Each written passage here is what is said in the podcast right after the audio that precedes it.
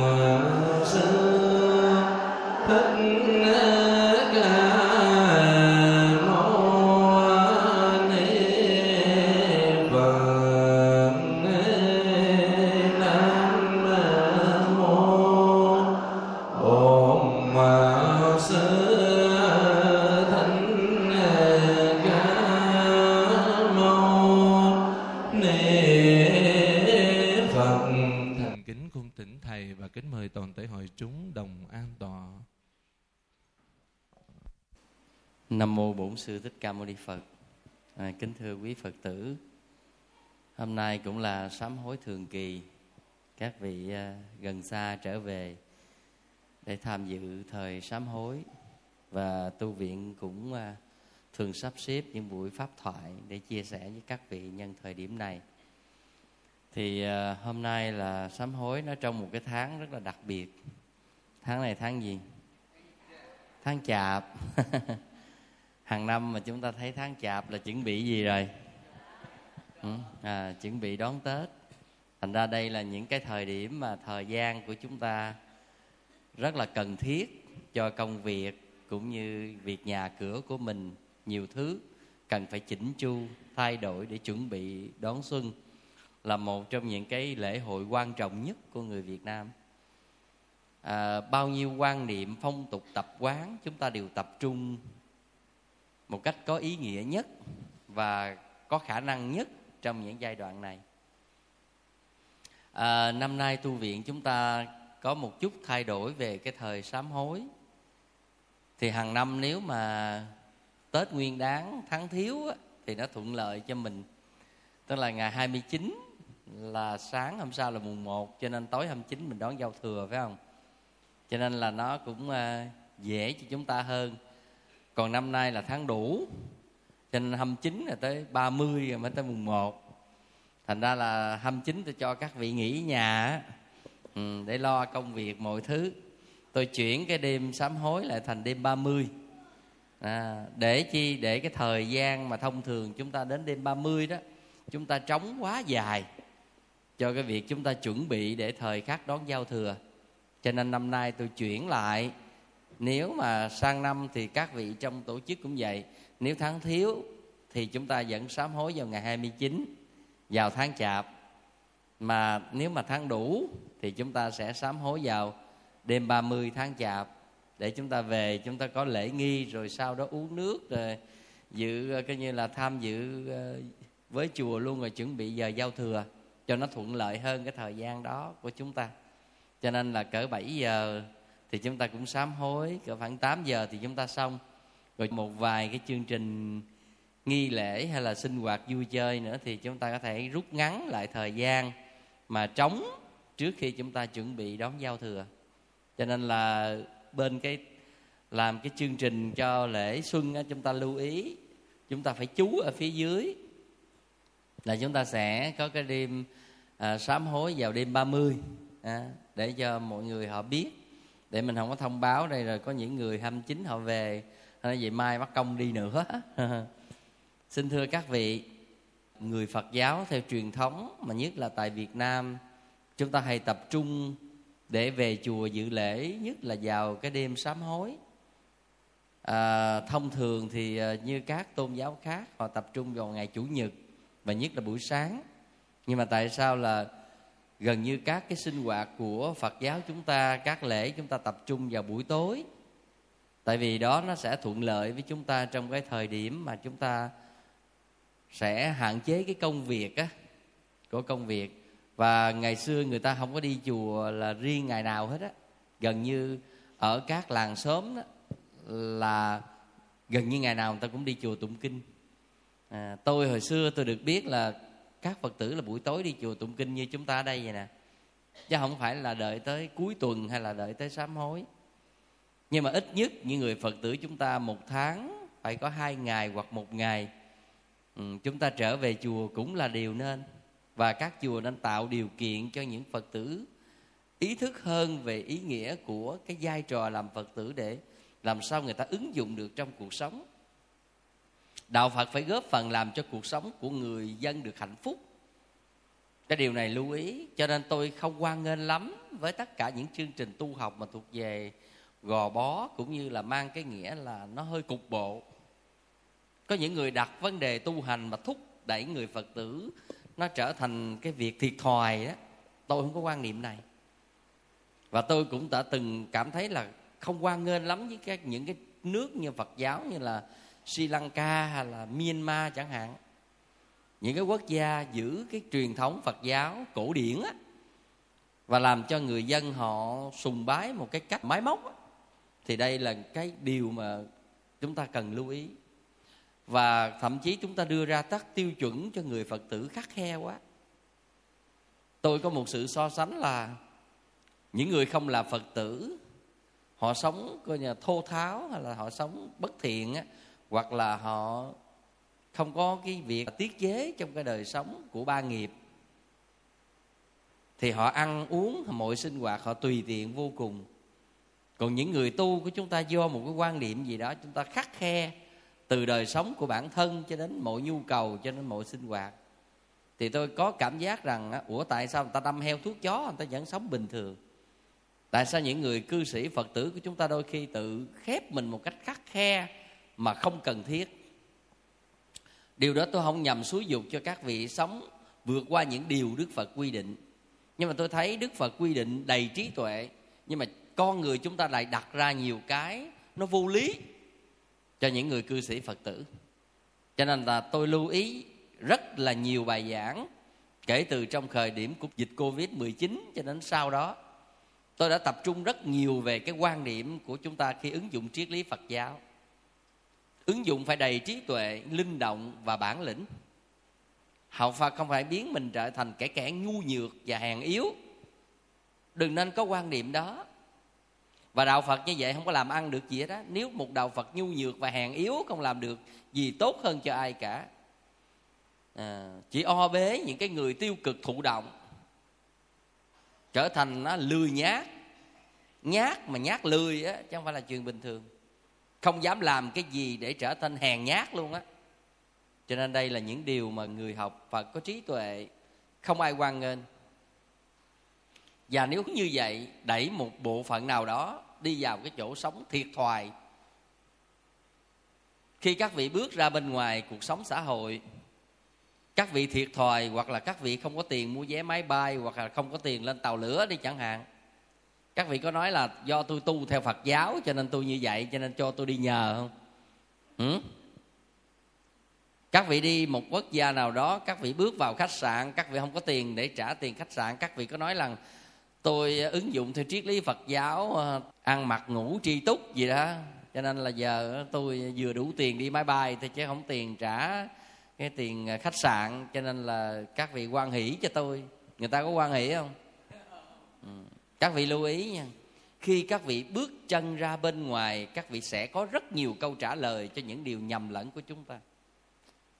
À, tôi không muốn những người phật tử chúng ta thiệt thòi bằng cái cách vô lý như vậy. Và nhất là những người sống qua ngày chờ qua đời một cách tiêu cực thụ động đó là tôi đã nhắc nhở rất là nhiều. Quan niệm đời vô thường tài sản của năm nhà phải cần xét lại. Chúng ta phải hiểu điều đó là những câu chân lý nhưng mà chân lý đó không phải là để đe dọa con người của mình tiêu cực và thụ động. Lưu ý nha. Người xưa có nói một câu là tận nhân lực mới tri thiên mạng. Làm cái gì làm hết mình rồi á, mới biết rằng dẫn số mình tại đâu. Người học phật cũng vậy. Cho nên tôi lưu ý các vị điều quan trọng đầu tiên ứng dụng triết lý phật giáo là để đừng vi phạm luật pháp cái đã.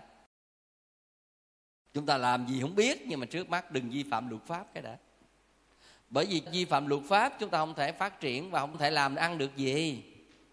Chúng ta vi phạm luật phật chế, nhưng mà có thể chúng ta làm ăn được, có phải không? Chúng ta nói về thực tế đi, đừng nói siêu nhiên, siêu hình gì hết trơn á. Chúng ta có thể vi phạm luật phật chế. Chúng ta rơi vào nhân quả, nhưng mà trước mắt chúng ta cũng có thể làm ăn được. Ví dụ bây giờ chúng ta bán thịt, bán cá, bán gà, bán gì này kia kia nọ đó, hay là chúng ta làm đồ tể đó cơ bản nhất. Nếu người phật tử mà nghe làm đồ tể chúng ta thấy có vi phạm luật phật chế không? Hả? Có không? Nhưng mà có ai lợi cộng đầu các vị không? Có ai không cho phép các vị làm không? Cho nên ở đây các vị nhớ kỹ rằng có những điều mà hoàn cảnh thực tế à, điều quan trọng nhất là đừng để vi phạm luật pháp. Luật nhân quả là điều quy luật rồi biết không biết gì cũng vậy đó phật tử không phật tử gì cũng vậy đó nhưng mà chúng ta phải liệu cơm gắp mắm và tùy thời. Có những cái biết rằng chúng ta sống như vậy, nó cũng không có phù hợp lắm với lời phật dạy. Nhưng mà trước mắt, chúng ta cũng phải hiểu ở một mức độ phù hợp với đạo đức của xã hội và triết lý phật giáo. Cân bằng song hành. Đó. cho nên là tôi nhìn đạo phật đầy trí tuệ chứ không phải là tôi nhìn đạo phật bằng tín ngưỡng. Dạ. Đây là điều mà tôi nhắc nhở rất là nhiều lần và trong một cái bài giảng là mặt trái của việc ứng dụng giáo pháp. Đó là những cái bài giảng tôi lưu ý các vị rất nhiều. Trở lại vấn đề tôi muốn nói hôm nay. Tết là một cái ngày hội tụ rất nhiều cái văn hóa à, và xem như là lễ hội lớn nhất trong năm của người việt chúng ta hay là một số các quốc gia lân cận. Và tết cũng là cơ hội có nhiều đổi thay để làm cho chúng ta có thay đổi trong năm mới đó mà. cho nên ai cũng muốn rằng mình thay đổi vận mạng tốt hơn trong năm mới. Có phải không? Ai có muốn năm mới tốt hơn hay tệ hơn? Ừ? dù là người phật tử gắt củ kiệu. Hả? Ai cũng vậy à về tâm lý chung, nghe tốt hơn là thích. Có phải không? Không sao vậy. Đó cho nên là chúng ta đều có sự mong muốn rằng mỗi một năm tết về là cơ hội thay đổi và thay đổi để để gì? Thay đổi để tốt hơn. Ừ, thay đổi để tốt hơn. Cho nên một số người rơi vào trong cái việc là nghĩ đến thay đổi cho nên hay nghĩ đến cái gì đó?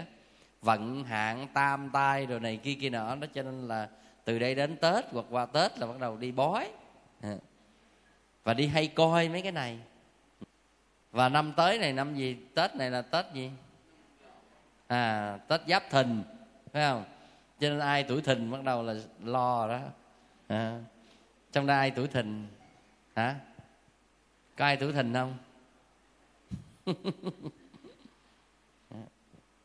Bắt đầu bị một số người ta dọa tuổi thìn là nằm trong tam tai đúng không? Thân tí thìn thật ra với các vị vận hạn tam tai về vấn đề thiên văn hay là những cái nhà phong thủy của á đông, tôi không cho rằng những cái quan điểm đó là sai. Bởi vì những cái này người ta đã kinh nghiệm hàng nghìn năm thông qua nhiều cái cái độ tuổi theo thời gian, theo các cái tuổi mà mặc định theo 12 con giáp đó. Nó có những cái gì nhất định mà người ta kinh nghiệm để có ra, người ta hay gọi đó là tử vi ừ, tôi muốn nói với các vị nó như vậy. Đúng ra cái chữ tam tai á là mỗi một năm như vậy là có ba cái độ tuổi nó nằm trong tam tai. Ví dụ năm nay là thân tí thìn rồi phải không? Và mỗi một độ tuổi như vậy nó phải chấp nhận 3 năm. À, dần ngọ tuất hợi mẹo mùi à, tỵ gì đó. Tỵ mẹo dậu gì đó phải không? Thì tất cả những cái này là mỗi một lần là là là ba cái tuổi tam tai như vậy. Và nó rơi vào trong trường hợp mà chúng ta thấy rằng là bên cạnh đó là chúng ta hay lo cái vấn đề vận mạng qua sao hạn đó. Thì cái này thật ra đó tôi cũng biết. Tôi không phổ biến cho các vị nhưng mà tôi cũng biết. À, tức là chín gì sao tám gì hạn mà chúng ta từng được biết qua à, mà các chùa thông thường xưa kia hay cúng sao vào đầu năm vào ngày về lễ vía ngọc hoàng là mùng mùng 9 tháng giêng á. Hả? Mùng 8 là chúng ta vía. Dược sư ờ, cầu an đầu năm. Ta, sau này các chùa dùng cái lý dược sư thế cho các vị cúng sao vào cái vía ngọc hoàng ngày đêm mùng 9 á. Ừ. Thì các vị biết rằng á trong những cái điều mà người ta có quan niệm trong các sách xưa về sách phong thủy rồi này kia đó hay là sách tử vi đó người ta có yêu cái này. Tôi ngày xưa tôi thuộc lòng mấy này hết đó à. tôi bói dữ lắm á chứ bộ. Ừ, hồi đó là ai mà nói tuổi gì là tôi biết sao gì. À, và hạn theo là gì? Là tôi thuộc lòng mấy câu là nhất la đô nhì tổ hớn tam thủy mộc tứ bạch năm ngũ dương tú dục lục dân la à, thất dương tú à, bát à, âm bạch ngũ mộc diệu à, rồi ai nói tuổi ra tôi cộng ra cái số đó là tôi biết năm nay. Sao gì? Và chín năm quay lại một lần. Ừ. Cứ chín năm các vị quay lại cái vì sao đó một lần. Tốt xấu gì cũng vậy. Và trong tam tai cũng vậy. Cứ chín năm chúng ta lặp lại một lần. Tam tai là các vị chấp nhận ba năm. Đây là theo phong thủy hay là theo văn hóa truyền thống của cái người á đông? Nhưng mà nhiều năm tôi suy tư và tôi để ý, bản thân mình cũng như rất nhiều người xung quanh. Và tôi cho các vị hiểu về điều này. Phật giáo không có quan tâm về điều này. Đạo phật quan tâm đến phúc đức hay là nhân quả? Ừ. Và tôi thấy rằng với trí tuệ của đạo phật hoàn toàn chính xác. Nhưng mà bên cạnh đó, chúng ta cũng lưu ý rằng là những phong tục của chúng ta, nó cũng vẫn có những lý do, một mức độ nào đó để ảnh hưởng đến tất cả những con người của chúng ta sống trong vũ trụ này. Dĩ nhiên chúng ta sống trong trái đất này, chúng ta bị chi phối bởi tất cả những gì trong luật của vũ trụ, cái lực hấp dẫn. Dù là cái tinh tú trên trời, nó có dính líu chúng ta hay không, nhưng mà trên cơ bản, sự vận hành của trái đất nó ảnh hưởng đến tất cả những hành tinh xung quanh chúng ta không thể nào vận hành được một cách ổn định khi xung quanh không có những hành tinh khác. Nhớ là như vậy, chúng ta giữ được một khoảng cách an toàn giữa mình và mặt trời. Cũng phải lưu ý rằng là nhờ những hành tinh khác để nó có lực hấp dẫn qua lại để bảo vệ cái cái vòng quay của trái đất xung quanh mặt trời một khoảng cách an toàn. Nếu gần hơn nữa trái đất sẽ sẽ rụi, mà xa hơn nữa thì trái đất băng giá, nên lưu ý là như vậy. Và vì vậy, tại sao trong các cái hành tinh trong thái dương hệ trái đất là hành tinh có sự sống? Bởi vì cái khoảng cách của chúng ta đến với mặt trời một cách phù hợp cho sự tồn tại của con người cũng như vạn vật. Cho nên chúng ta thấy trong không gian này nè, chẳng có anh nào, có cột mốc nào hoặc là có cái cái đế để chịu đựng gì hơn như, giống như quả địa cầu chúng ta hết á mình thấy cái quả địa cầu ờ, của các cái giáo viên của các nhà khoa học để trên bàn, nó có cái hai, nó có trục hai đầu để nó giữ để độ xoay đồ mọi thứ định vị. Sự thật rằng tất cả dù độ xoay định vị, độ nghiêng của quả địa cầu và cái quay theo ly tâm từ tính từ mặt trời, nó không có một cái gì hết, nhưng mà nó giữ y chang như vậy đó, các vị nhớ kỹ nào. Làm sao nó giữ được một khoảng cách an toàn? Nếu gần hơn là chúng ta chết cháy à, và nếu xa hơn là chúng ta đóng băng. Đó làm sao mà chúng ta đi vậy đó? Bao nhiêu ngàn năm chúng ta vẫn tồn tại như vậy chúng ta thấy ghê chưa? Đâu phải là tự nhiên.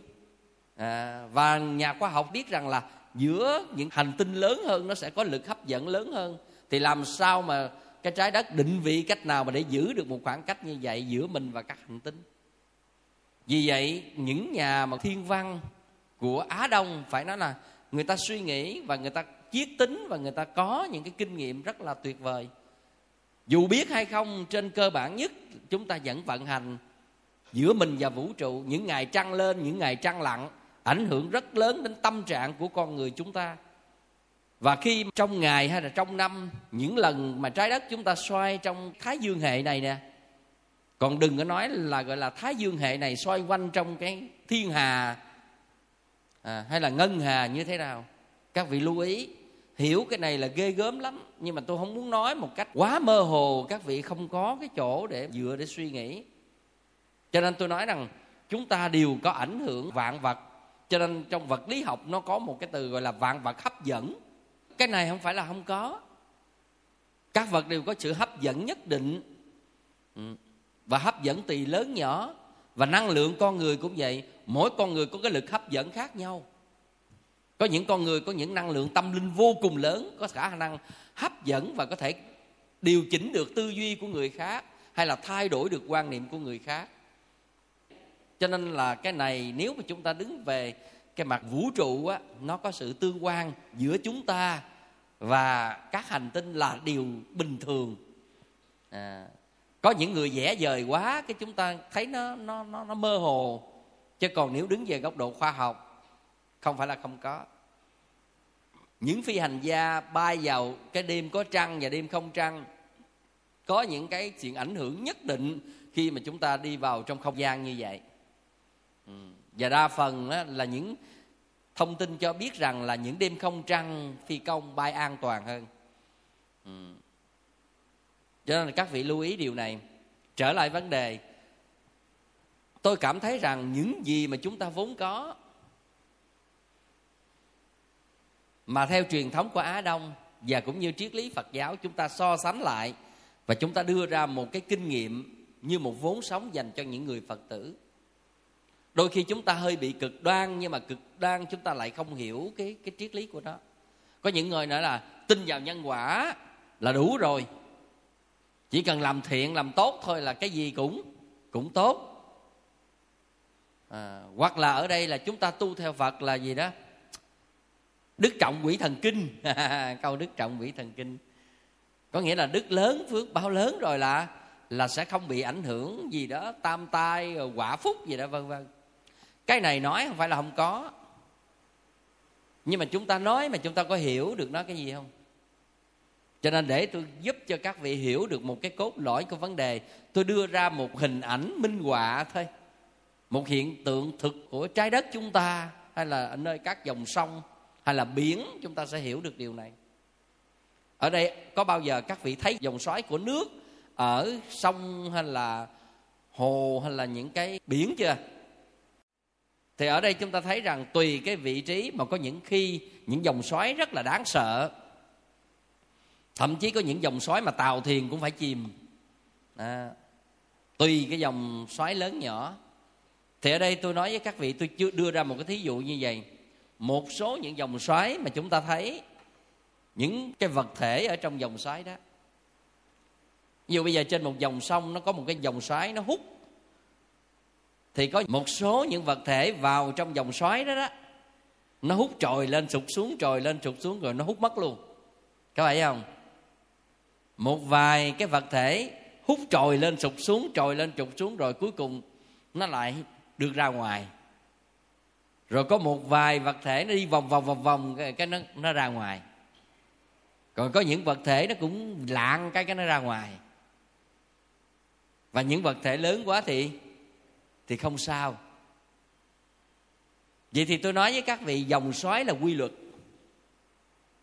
Quy lực của dòng nước đó ở nơi đó dòng chảy nó nó tạo nên dòng xoáy như vậy không có khác hơn được nhưng mà tại sao có vật mất hút, có vật chìm nổi, có vật không hề hấn gì? Chúng ta phải trả lời cái này. Hả? Vì sao? Nếu cái nào lớn hơn lực hút đó, thì nó sẽ nó sẽ vượt ra ngoài. Cái nào nhỏ hơn lực hút đó, thì nó sẽ sẽ hút mất. Còn cái nào cân bằng thì hên xui. Nó có thể nó do nó tác động gì đó, lúc trồi sụt mà có những lúc mà cái hên xui gì đó, cái dòng chảy nó lúc mạnh, lúc yếu, sao đó là nó có thể vứt ra ngoài được. Quy luật của cuộc đời từ độ tuổi khởi điểm chúng ta có mặt trong cuộc đời này, tức là cha sanh mẹ đẻ.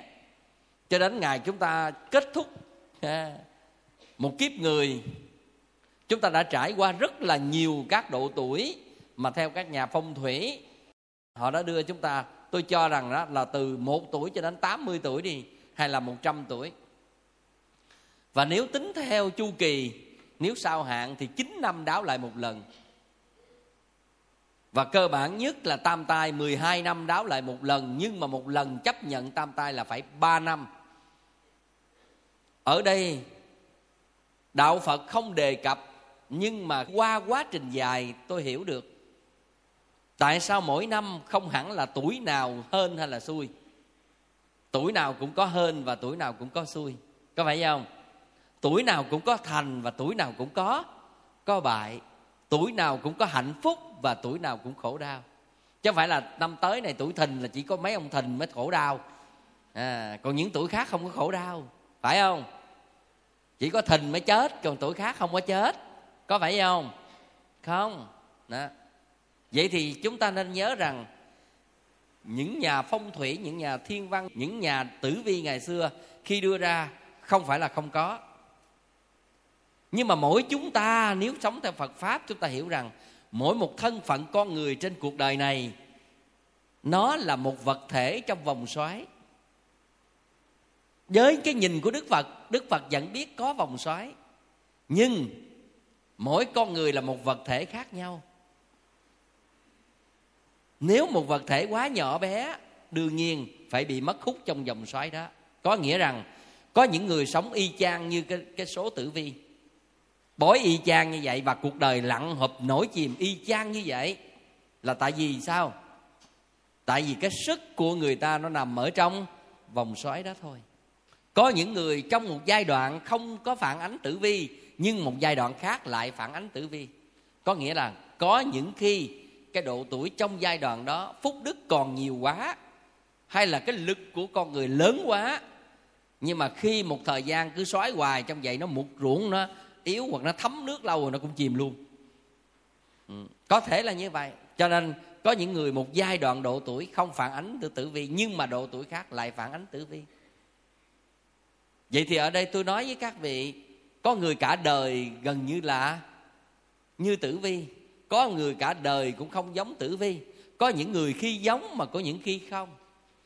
Và có những người dường như vượt ngoài sự chi phối của tử vi. Vậy thì chúng ta không chủ quan rằng là à chúng ta cả đời không phản ảnh với tử vi, có nghĩa là tử vi không đúng. Cho nên người ta dựa vào triết lý phật giáo, phật dạy không hề sai, nhưng quan trọng nhất là ta có đủ sức như một vật thể lớn hay không, đó là tùy người. Quan niệm là một lẽ, thực tế là một lẽ, các vị nên nhớ vậy. Cho nên tôi giảng cái bài vòng xoáy cuộc đời, các vị lưu ý, để ý bài này các vị nghe đối với tôi là xưa nay tôi không hề mê tín. Nhưng mà cái gì tôi cũng phải được trải nghiệm, hay là quan sát, hay là biết lắng nghe cho từng vấn đề tại sao như vậy. Tôi không cúng sao. Nhưng mà những điều này tôi cũng lưu ý cho những vị. Bởi vì tôi không biết rằng mỗi người, cái phúc đức hay là cái vật thể hay là cái sức của người đó đang là như thế nào. Cho nên tôi không hề chủ quan điều quan trọng nhất là phải thử mới biết cái sức của các vị thế nào chứ. Cho nên, một số các vị thiền sư đắc đạo hay là những bậc chân tu, các vị đó nói là đức trọng quỷ thần kinh, đúng không? Đúng không? Nhưng mà đối với mình đúng không? Mình sợ quỷ hay là mình sợ quỷ sợ mình? Hả? Hả? Các vị nói thiệt đi. Các vị đủ sức để quỷ thần sợ các vị chưa. Ừ, đó, chưa thì phải thủ. Đó. nếu cảm thấy còn sợ ma thì chắc chắn rằng chưa đủ sức để quỷ thần sợ các vị đâu. Cho nên, các vị chân tu thạc đức, các vị thậm chí đắc đạo, nói ra những câu đó là chân lý chính xác. Bởi vì các vị này là quỷ thần phải sợ là đúng, chư thiên còn quy phục là đúng, trời người cung kính là đúng. Nhưng mà không phải là chuyện chúng ta rồi người ta đem câu đó người ta nói với chúng ta đức trọng quỷ thần kinh đừng có sợ gì cả. À, hay là có tu đi tháng đi sám hối hai lần đi không sợ gì hết. Ừ. chắc chưa? Ừ. ăn chay tháng 4 ngày đi không sợ gì hết. Tu rồi đó. Ngon chưa? Các vị lưu ý chúng ta chưa có đủ sức để cân lường việc đó đâu làm sao biết mình đức độ tới đâu mà để quỷ thần kinh? Làm sao biết năng lực của mình làm tới đâu để có thể là làm kinh quỷ thần? Làm sao biết mình là một vật thể như thế nào để có thể vượt qua được dòng xoáy này hay không? Đây là điều các vị lưu ý. Cho nên tôi không hề chủ quan các vị. Tôi cũng không hề gây khủng hoảng các vị. Tôi chưa bao giờ gây khủng bố tâm lý của ai hết á tất cả ai gặp tôi là đều cảm thấy rằng tự tin hơn vui hơn và mọi điều tốt đẹp hơn chứ không bao giờ gặp tôi sợ hãi hơn. Không tôi không làm chuyện đó. À, nhưng mà tôi cho các vị hiểu việc đó để chi? Để liệu cơm gấp mắm thôi. Để làm sao cho chúng ta phù hợp hơn trong một cái cuộc sống giữa tất cả những quy luật của vũ trụ và những quan điểm trong cuộc đời cũng như là ứng dụng triết lý của đạo Phật và riêng về cái quan điểm về các năm như thế nào, những cái năm tuổi thìn thế nào, mùng một tết tôi sẽ chia sẻ. Giấu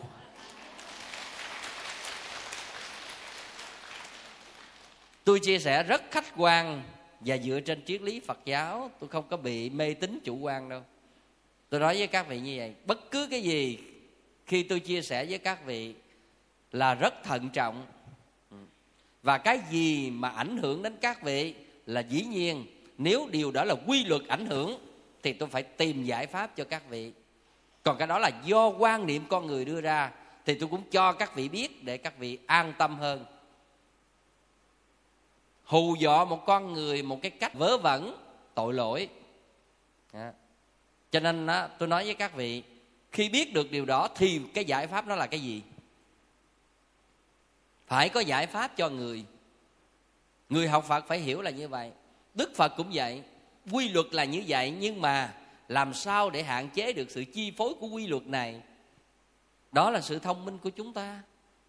Bệnh thì ai cũng bệnh, nhưng mà có những người biết các cách gọi là chữa trị bệnh mình hay là hoặc làm hạn chế phát tác của bệnh mình hay là người để cho cái bệnh đó tùy tiện phát tác. Đó là cái chuyện khả năng và cái cách ứng xử của mọi người ừ cho nên các vị lưu ý, phong tục tập quán cũng không ngoại lệ. Nó dựa vào các tiêu chuẩn gì đó, cho nên mới đặt ra là à tại sao ngày tết chúng ta cần phải chăm sóc lại bàn thờ, bàn phật, bàn gia tiên? Những cái dĩa trái cây, hương đăng, trà quả, vân vân. Cái đó theo nhà phong thủy gọi là sinh khí. Và nhìn vào một gia đình vào đầu năm, mà nhìn thấy chưa tới mùng một mà qua héo hụi trơn thậm chí chả có qua tàn nhang đổ tùm lum ở trên trọi trên bàn thờ tối ôm như vậy, các vị cảm giác gì? Sao giống nhà quan quá vậy? Và nếu cảm giác là nhà quan thì phát triển được không? Về mặt sinh khí là như vậy. Cho nên các vị biết rằng á, cái quy luật vũ trụ người ta gọi là lực hút. Có sinh khí nó mới hút những cái có sinh khí. Còn cái điêu tàn nó hút cái gì? Hả? Điêu tàn thì nó hút điêu tàn có phải không? Ta nói đồng thanh tương tương ứng đồng khí tương cầu là vậy. Điêu tàn nó sẽ hút cái điêu tàn. Cho nên các vị tâm trạng buồn chán và các vị than trách buồn chán tôi biết các vị đi ra đường các vị tập toàn là người đó không? À, tao buồn rồi mày còn một chán hơn tao nữa thế. Chết còn hơn đi phải không? Tức là tâm trạng ngày hôm đó buồn chán là đi ra gặp thứ gì cũng buồn chán chứ. Bởi vì nó làm sao? Nó đang hút cái những con người đồng khí mà. Nó hút vào. Nhưng mà tâm trạng vui, phấn chấn, tâm trạng đang khắp khởi. Tự nhiên trong lúc đó chúng ta gặp, ngày hôm nay hơn không phải, nó nó có một cái lực hút. Nó hút những cái điều niềm vui, nó hút những điều tích cực. Cho nên ngồi ai mà gầu nghĩ than gian tết này không có tiền đi chơi là nó hút toàn là không có tiền, vô không? Tôi nói thiệt cái các vị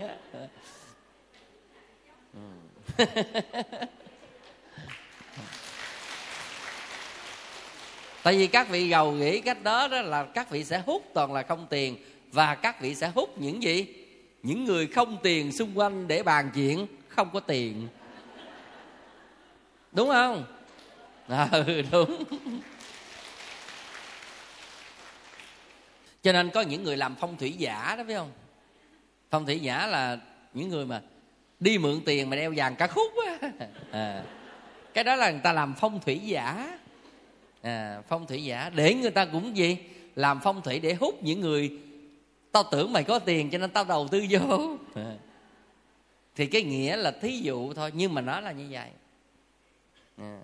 rầu nghĩ về các việc gì muốn chết đó, nhưng mà khi đi gặp những đối tác chuẩn bị gì đó cũng phải gắng làm cho mình tươi lên để nó mới hút được chứ. Còn kiểu mà đi gặp đối tác mà kiểu mà bệnh hoạn sắp chết, ai hợp tác làm ăn. Có phải không? Phong thủy á, nó không phải thuộc về xe xua lè lẹt. Có những người cũng có, nhưng mà về nguyên tắc là phong thủy. Khi các vị gặp một người để chuẩn bị các vị tư vấn họ cái điều gì đó, về nỗi khổ niềm đau mà gặp họ khổ hơn mình, tư không? Hả? Ví dụ gặp người đó mà người ta sụ sụ sụ sụ người ta chắc như mới cãi lộn với vợ hay gì đó không biết đi ra tư vấn sao tư vấn. Hay là mới bị đòi nợ vô đó rồi sao tư vấn. Nè. cho nên á, gọi là phong thủy là những cái rất là tự nhiên như vậy á. Nó thuộc về cái khoa học. Đó nó không phải gọi là mê tín. Người đặt ra mê tín là có chứ không phải không.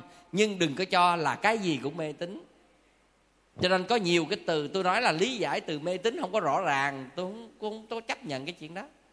Cho nên là trở lại vấn đề. Nên nhớ bàn phật bàn gia tiên là phong thủy là cái bộ mặt của gia đình. Ngày đầu năm mà đến thấy bàn thờ bàn phật u ám hoặc quan tàn một là những người đó không còn tinh thần để có thể làm điều gì nữa cả. Gia đình đang sa sút và suy sụp. Hai là người ta do không biết cho nên phong thủy đó nó ảnh hưởng về cái độ hấp dẫn của những cái điều mà gọi là ở đời người ta hay gọi là cái may mắn. Cho nên mình chưa biết năm nay tốt xấu gì cái đã tôi không biết. Nhưng mà hãy làm cho một cái bàn phật bàn gia tiên trang nghiêm sạch sẽ đàng hoàng. Không phải lè lẹt không phải các thứ gì các vị cũng thải lên trên đó là phong thủy. Không phải vậy. Đầu heo đầu bò gì để đầy ở trên đó đi. À, mắm nêm đồ thảy đầy trên đó đi tôi nói thiệt đó phong thủy nó phải là như vậy. Cho nên các vị nhớ đó là cái này, cái mà chúng ta lưu ý, bàn gia tiên, bàn phật này kia kia đó, nhiều khi chỉ là một chung nước sạch thôi. Hay là có một cái chậu hoa nhỏ, hay bình hoa nhỏ, một nhánh hoa nhỏ để một cách đúng nghĩa trên một cái bàn thôi, đủ rồi. Không phải là cái gì ghê gớm lắm đâu. Mình nhìn làm sao nó tôm tắt sạch đẹp, trang nghiêm chứ không phải là chất thứ gì cũng đẩy lên trên bàn thờ rồi hô là phong thủy. Nó không có. Đây là điều mà chúng ta lưu ý. Cho nên á, chúng ta hay có những cái bình hoa. Dịp tết thì ngày xưa ở dưới miền quê miền tây tôi là hay trưng trúc với mai đó các vị không? Trúc với mai rồi gắn mấy cái tấm mà trúc thiệp trúc xuân á lên trên đó. Dạ. Ai ở đây trưng trúc được ba ngày không héo đâu đưa tay lên tôi. Hả? tôi thấy ba phần người ta chân chút chỉ có một tiếng đồng hồ là héo thôi. Thì người ta cũng dắt cành khô đó cho tới qua tết thôi. Nhưng mà tôi nói với các vị, tôi chân chút 10 ngày chưa héo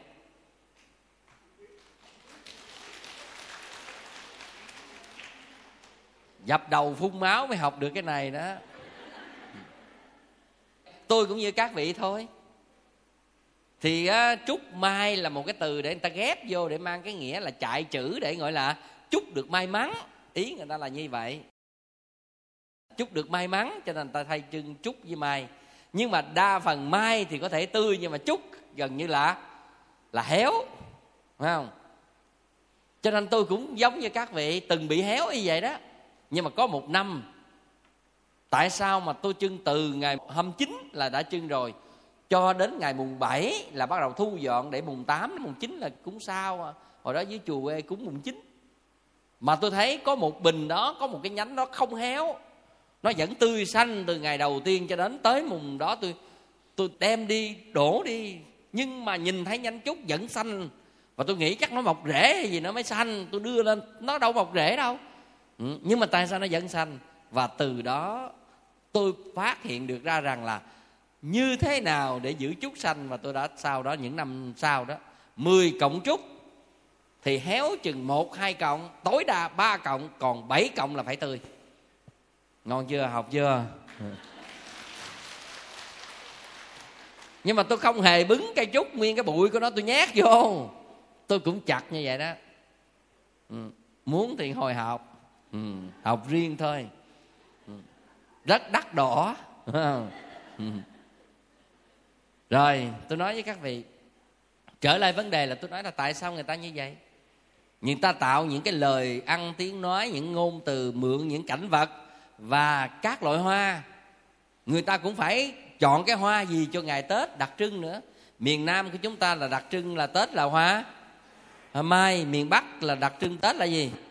Hoa đào vì người ta lấy sắc đỏ, sắc hồng. Mình ở đây màu vàng, nhưng mà cái từ mai đó là mình lấy ra chữ may mắn đó, cho nên nó trở thành một cái bông mà nó đặc trưng cho phong tục tập quán và văn hóa miền nam của mình.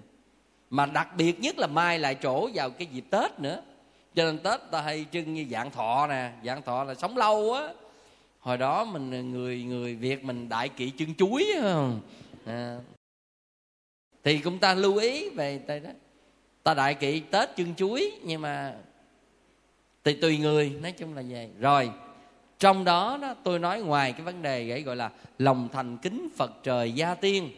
À, để làm cho có phong thủy chúng ta còn có cái gì nữa? Chúng ta có cái lời chúc xuân á. Hay mình hay gọi là mừng tuổi á cho ông bà cha mẹ. Thật ra cái đó đó tại sao chúng ta phải duy trì và giữ vào ngày tết? Cái đó là một cái phúc đức của mỗi con người chúng ta đó. Mặc dù nó là một cái phong tục về mặt hình thức giống như là một cái việc chúc mừng, chúc lễ, nhưng thật ra đó là lòng tri ân, báo ơn cái sự thể hiện đạo đức của một con người khi vào những cái điều này, nó tạo cái phúc đức của con người lớn lắm, tức là con người có hiếu thảo.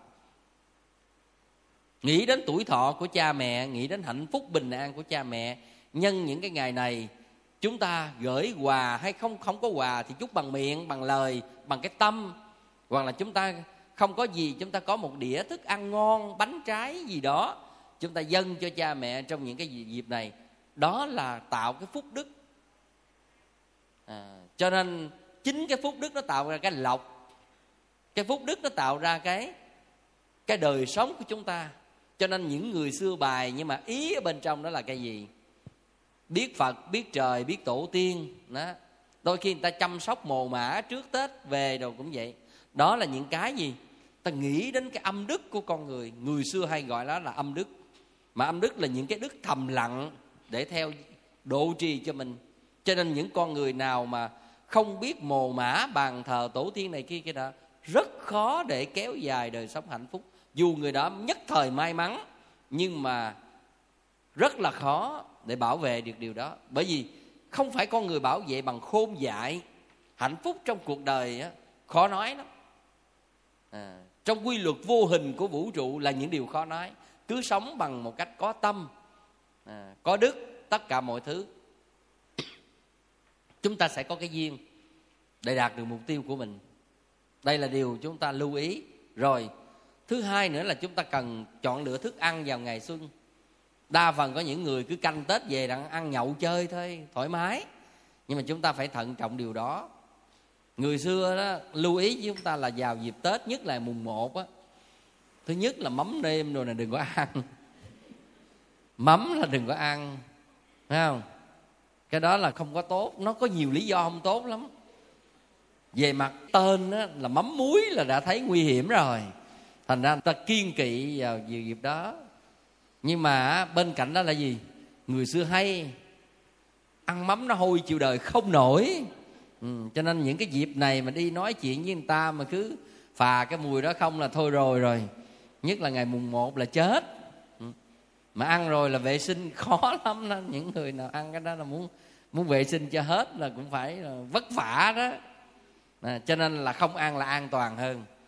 Cho nên vào dịp đó nên chọn thức ăn là người ta yêu cầu người ta nói vào những cái dịp đầu năm á là nên ăn rau củ đậu là tốt nhất nó phù hợp với phong thủy là mọi thứ này.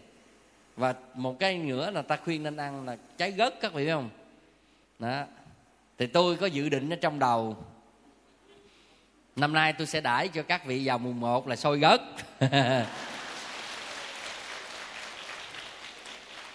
bởi vì người ta nói màu gất là màu may mắn và hạnh phúc. Cho nên là ta rất là thích cái màu đó trong các cái thức ăn hay là hoặc là người ta làm cái gì đó nước uống hay trưng cúng gì như thế. Nhưng mà tôi mà cái hạnh phúc đó mà gắn với sôi nghĩa là ngon biết mấy không? Cho nên là năm nay để tôi đề nghị với nhà bếp là ngày mùng 1 đãi cho mọi người là sôi gất. Nè sôi nổi luôn hạnh phúc hạnh phúc sôi nổi luôn ha cái ý là như vậy. Cho nên là hai cái thứ vào cái buổi tết ta thích đó, là những cái điều như vậy. Và bên cạnh đó ăn thêm một cái gì nữa mà người ta thấy nó người ta thích. ờ à, khổ qua đó. Ừ.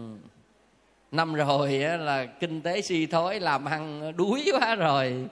À, tiền bạc nó không cánh mà bay đâu hết rồi. Cho nên là mong rằng là năm mới xuân về mọi việc thay đổi. À, để có phong thủy cho nên ăn khổ qua.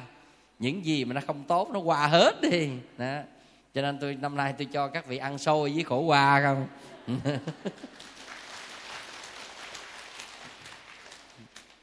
đó là điều lưu ý. Thứ hai là chúng ta đi chùa lễ phật và xin lộc vào đầu năm á, là một trong những cái phong tục của người việt nam nói chung hay là người phật tử. Nhưng mà nên lưu ý đừng có hái lộc đêm giao thừa với mùng một ở các chùa với các đình à, đình đó. Cái đó nó không có hơn đâu. À.